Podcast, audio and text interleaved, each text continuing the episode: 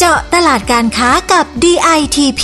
พอดแคสต์ดีๆ ที่จะช่วยเจาะลึกข้อมูลการค้า เพื่อสร้างความสำเร็จให้กับธุรกิจของคุณ จัดโดยสำนักพัฒนาตลาดและธุรกิจไทยในต่างประเทศหนึ่งกรมส่งเสริมการค้าระหว่างประเทศกระทรวงพาณิชย์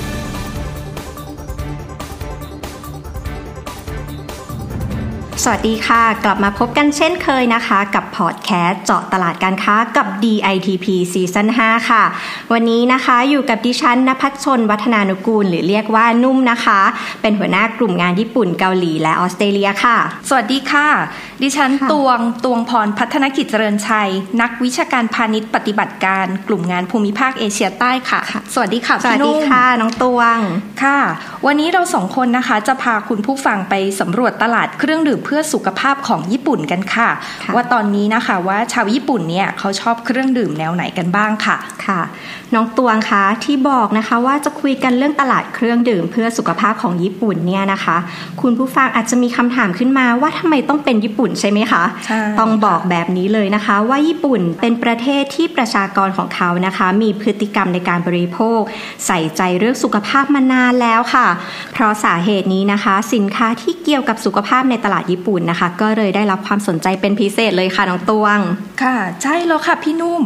ซึ่งนอกจากอาหารเพื่อสุขภาพต่างๆแล้วนะคะ ปัจจุบันผู้บริโภคชาวญี่ปุ่นค่ะ ยังสนใจเครื่องดื่มที่ดีต่อสุขภาพมากขึ้นนะคะค่ะ ถึงแม้ว่าในช่วงปี 2 ปีที่ผ่านมาเนี่ยตลาดเครื่องดื่มเพื่อสุขภาพในญี่ปุ่นเนี่ยจะได้รับผลกระทบจากสถานการณ์โควิด -19 นะคะค่ะแต่ว่ามูลค่าทางการตลาดเนี่ยโอเคแน่นอนว่ามันหดตัวลง แต่หลังจากนั้นนะคะพฤติกรรมการบริโภคเนี่ยก็เปลี่ยนไปเช่นกันค่ะ ซึ่งผู้บริโภคชาวญี่ปุ่นเนี่ยก็มีความต้องการสินค้าที่จะช่วยเสริมภูมิคุ้มกันนะคะค่ะลดความเครียดนะคะทำให้ในปี 2022ค่ะค่ะ ตลาดเครื่องดื่มเพื่อสุขภาพของญี่ปุ่นเนี่ยมีการขยายตัวเพิ่มขึ้นถึง 1.18 ล้านล้านเยนเลยค่ะ และจะยังคงขยายตัวอย่างต่อเนื่องค่ะ ซึ่งมีการคาดการณ์เอาไว้ด้วยนะคะว่าจนถึงปี 2025 เนี่ยมูลค่าการตลาดเนี่ยน่าจะเพิ่มขึ้นไปแตะถึงร้อยละ 4.2 เลยค่ะค่ะสำหรับเครื่องดื่มนะคะ เพื่อสุขภาพหรือ wellness drink นะคะ ที่มีการผลิตออกมาขายในตอนนี้นะคะ จะแบ่งเป็น 3 ประเภทใหญ่ ๆ เลยค่ะ น้องตวงค่ะนั่นก็คือ ingredient added drink นะคะจะเป็นเครื่องดื่มนะคะ ที่แต่งเติมส่วนผสมที่ดีต่อสุขภาพเข้าไปค่ะ อย่างเช่นนะคะ เพิ่มวิตามิน แคลเซียม เส้นใยพืชกรดแลคติก และคาเทซินนะคะ ซึ่งเป็นสารที่ช่วยต้านอนุมูลอิสระ อันนี้เป็นประเภทนะคะ ที่เพิ่มคุณประโยชน์เข้าไปค่ะ อืมอันนี้น่าสนใจนะคะค่ะส่วนอีกประเภทนะคะ เรียกว่าเป็นการลดค่ะ เราเรียกเครื่องดื่มประเภทนี้ว่า off zero drink นะคะ จะเป็นเครื่องดื่มที่ลดหรือว่าปราศจากส่วนผสมที่ไม่ดีต่อสุขภาพนะคะค่ะอย่างเช่นพวกน้ำตาลหรือว่าคาเฟอีนค่ะ ส่วนประเภทสุดท้ายนะคะ material appeal drink นะคะ ก็คือเครื่องดื่มที่ใช้วัตถุดิบที่มีสารอาหารที่เป็นประโยชน์ต่อร่างกาย อย่างเช่นคาเทซีนนะคะที่ช่วยป้องกันการเกิดอนุมูลอิสระนะคะ ลดความเสี่ยงในการเกิดโรคมะเร็ง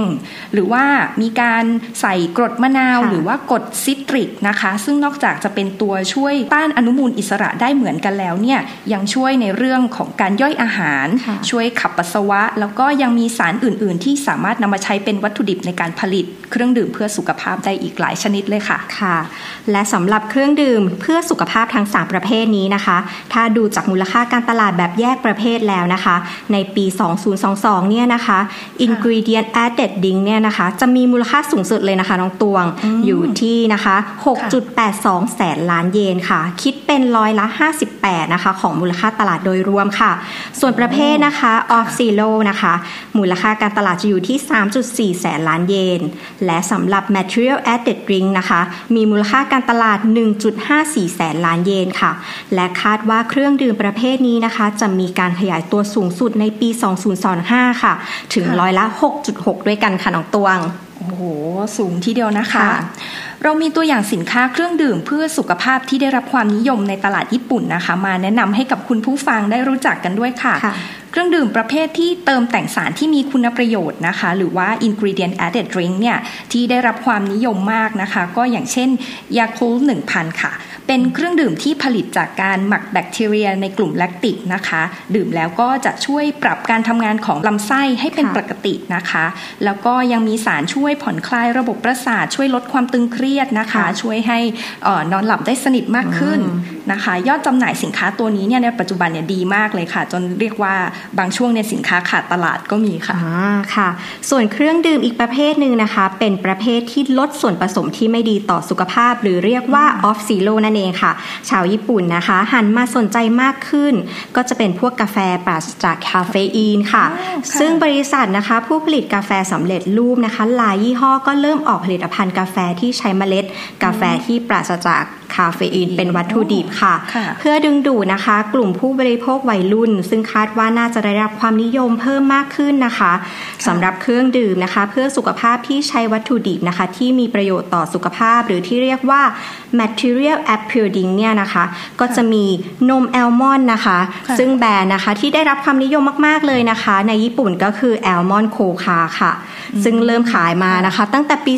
2014 เลยค่ะหลายปีแล้วนะคะใช่ค่ะ ซึ่งช่วงแรกๆนะคะ ชาวญี่ปุ่นนะคะ ยังไม่รู้จักแล้วก็ยังไม่รู้ถึงประโยชน์ของนมอัลมอนด์มากนักนะคะเขานะคะก็เลยต้องโปรโมทสินค้านี้ค่ะอย่างหนักเลยค่ะ ด้วยการให้ข้อมูลทางโภชนาการนะคะ หลังจากนั้นก็ได้รับความนิยมเพิ่มขึ้นเรื่อยๆ ค่ะ จนเมื่อปี 2021 นะคะ มียอดจำหน่ายถึง 1.5 หมื่นล้านเยนค่ะ คุณผู้ฟังคะ นอกจากเครื่องดื่มเพื่อสุขภาพทั้ง 3 ประเภทที่พวกเราสองคนได้แนะนำกันไปบ้างแล้วนะคะ ในญี่ปุ่นเนี่ยค่ะยังมีเครื่องดื่มเพื่อสุขภาพที่จัดอยู่ในกลุ่มแนวโน้มใหม่อีก 2 ประเภทเลยนะคะ เรียกว่า next healthy drink ค่ะ อันแรกนะคะก็คือ inner beauty drink เป็นเครื่องดื่มเสริมความงามนะคะ โดยการปรับสภาพภายในร่างกายค่ะ ก็จะทำให้เรียกว่ามีส่วนผสมอย่างเช่นเลมอน นมถั่วเหลืองนะคะ เป็นสินค้าที่มีแนวโน้มความต้องการเพิ่มขึ้นตั้งแต่มีการระบาดของโรคโควิด -19 ค่ะ ซึ่งในปี 2022 นะคะ มียอดขายสูงถึง 1.07 หมื่นล้านเยนเลยนะคะ แล้วก็น่าจะมีแนวโน้มเนี่ยขยายตัวเพิ่มมากขึ้นเรื่อยๆ ด้วยค่ะ เพราะว่าเป็นเครื่องดื่มที่ชาวญี่ปุ่นเนี่ยเขาก็ดื่มกันเป็นประจำอยู่แล้วนะซื้อติดบ้านเอาไว้หรือว่าดื่มเเรียกว่าระหว่างอยู่นอกบ้านด้วยเช่นกันค่ะ โดยเฉพาะสาวๆในวัยทำงานเนาะค่ะค่ะ และอีกตัวนะคะก็คือ refreshing drink นะคะ ซึ่งเป็นเครื่องดื่มที่ช่วยให้ความสดชื่นค่ะ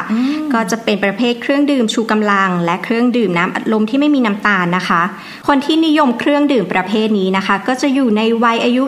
20-30 ปีค่ะ ซึ่งจริง ๆ แล้วนะคะน้องตวงเครื่องดื่มประเภทนี้นะคะ นิยมดื่มกันมาก่อนที่จะมีการระบาดของโควิด -19 แล้วนะคะ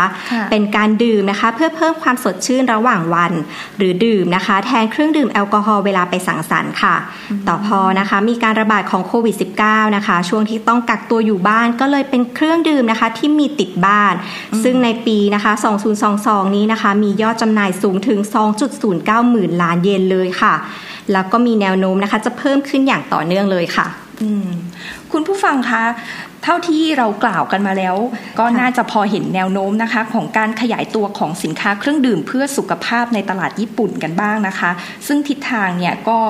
เรียกว่าดีอย่างต่อเนื่องนะคะ เพิ่มขึ้นเรื่อยๆเนาะซึ่งก็น่าจะมีช่องทางสำหรับสินค้าไทยค่ะที่บริษัทไหนที่ที่สนใจเนี่ยก็น่าจะลองเข้าไปเจาะตลาดนี้ได้ด้วยเช่นกันค่ะเพราะว่าของประเทศไทยเราเองเนี่ยเรามีเครื่องดื่มที่ใช้ส่วนผสมของสมุนไพรนะคะ หรือว่าผลผลิตทางการเกษตรต่างๆเนี่ยซึ่งก็มีคุณประโยชน์ต่อสุขภาพอย่างมากเลย ยกตัวอย่างเช่น น้ำนมข้าวนะคะ แล้วก็อีกหลาย ๆ ผลิตภัณฑ์ที่มีศักยภาพ ซึ่งก็สามารถส่งออกไปตลาดญี่ปุ่นได้เช่นกันค่ะ ผู้ประกอบการไทยนะคะ ถ้าต้องการจะส่งสินค้าไปยังตลาดญี่ปุ่นเนี่ยก็ควรจะต้องศึกษาหาข้อมูลกันให้เยอะ ๆ นิดนึงนะคะ แล้วก็ทำการพัฒนาผลิตภัณฑ์ค่ะ ให้ตรงกับความต้องการของผู้บริโภคในตลาดญี่ปุ่นค่ะ ซึ่งรับรองได้เลยค่ะว่าจะต้องเป็นที่ถูกอกถูกใจของผู้บริโภคชาวญี่ปุ่นแน่นอนค่ะ งั้นขอเพิ่มเติมจากน้องตัวอีกนิดนึงนะคะสำหรับผู้ประกอบการท่านไหนนะคะ ที่สนใจจะส่งออกสินค้าเครื่องดื่มเพื่อสุขภาพไปตลาดญี่ปุ่นนะคะ ก็ต้องศึกษากฎระเบียบและข้อกำหนดอย่างละเอียดก่อนนะคะ หรือจะปรึกษาหาลือนะคะ กับผู้นำเข้าญี่ปุ่นก่อนก็ได้ค่ะ เพราะญี่ปุ่นนะคะเขามีกฎหมายและข้อกำหนดเกี่ยวกับสินค้าอาหารและเครื่องดื่ม ที่สามารถอ้างหรือระบุสรรพคุณด้านสุขภาพของสินค้านั้นๆ บนฉลากได้ ซึ่งการให้ข้อมูลที่ครบถ้วนนะคะ แก่ผู้บริโภคเกี่ยวกับคุณประโยชน์ต่างๆ ของวัตถุดิบที่ใช้ในการผลิต เป็นสิ่งที่จำเป็นสำหรับสินค้าสุขภาพค่ะค่ะ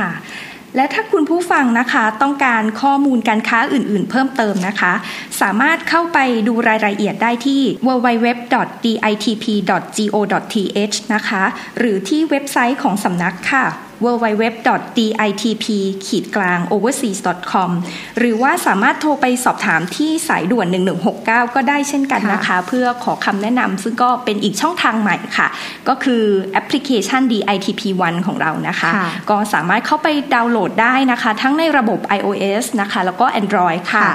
สุดท้ายนะคะฝากกดติดตามกดไลค์แล้วก็กดแชร์ค่ะ ให้พอดแคสต์ของพวกเราด้วยนะคะสำหรับวันนี้หมดเวลาแล้ว เราสองคนต้องขอลาไปก่อนนะคะ สวัสดีค่ะ สวัสดีค่ะ เจาะตลาดการค้ากับ DITP ติดตามข้อมูล ข่าวสาร และกิจกรรมดีๆ เพิ่มเติมได้ที่ www.ditp.go.th หรือสายด่วน 1169